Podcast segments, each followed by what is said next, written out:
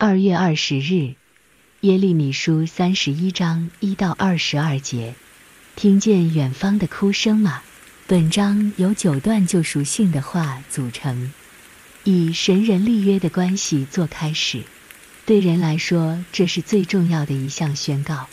论形式，这话是很公式化的，但其内容的一点也不公式，因为这是神心里最渴望的，就是与人有着救赎和相交的关系。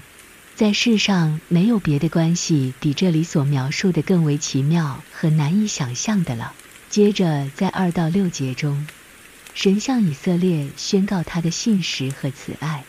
因这缘故，以色列的将来肯定是满足和喜乐的。作者描述当以色列在旷野中遇见神时，他是何等可怜。但在这奇妙的相遇中，神把以色列的处境扭转过来，使他成为神的掌上明珠，并且以永远的爱来爱他。世上还有比这爱更无私和伟大的吗？在七到十四节中，神应许复兴的以色列的平安、喜乐和难以想象的丰富。然而，比丰富的物质更重要的，就是神要使这群本是残缺不全的百姓，成为大邦，或说大能的子民，显明神的救赎有何等大的改变及能力。最后，在十五到二十二节中。我们看见整段安慰的话中最有力的部分。我们似乎听见从远处传来令人心痛欲绝的哭声，就是母亲拉杰为他已不在世的儿女号啕痛哭。试问，在人间有比丧子之痛更难受的事吗？拉杰的哀哭触动了神的心，他亲自向拉杰说安慰的话，要亲手抹去他的眼泪。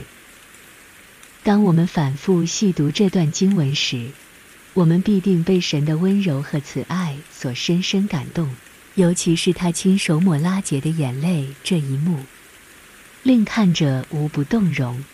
的确，神的慈爱和怜悯是毋庸置疑的，是肯定和真实的，而他的救赎就是由这样的心肠产生出来。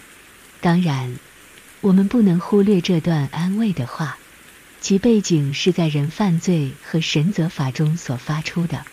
在这大前提下，拉杰的处境是犯罪的人的写照，可怜、孤单、绝望。他难过、伤心，反映出他内心有为时已晚的懊悔和凄凉。但值得感恩的是，在神的恩典和怜悯中是没有太迟这回事的。任何时候，人肯回转。神的双手永远为这浪子张开，准备把他一抱入怀。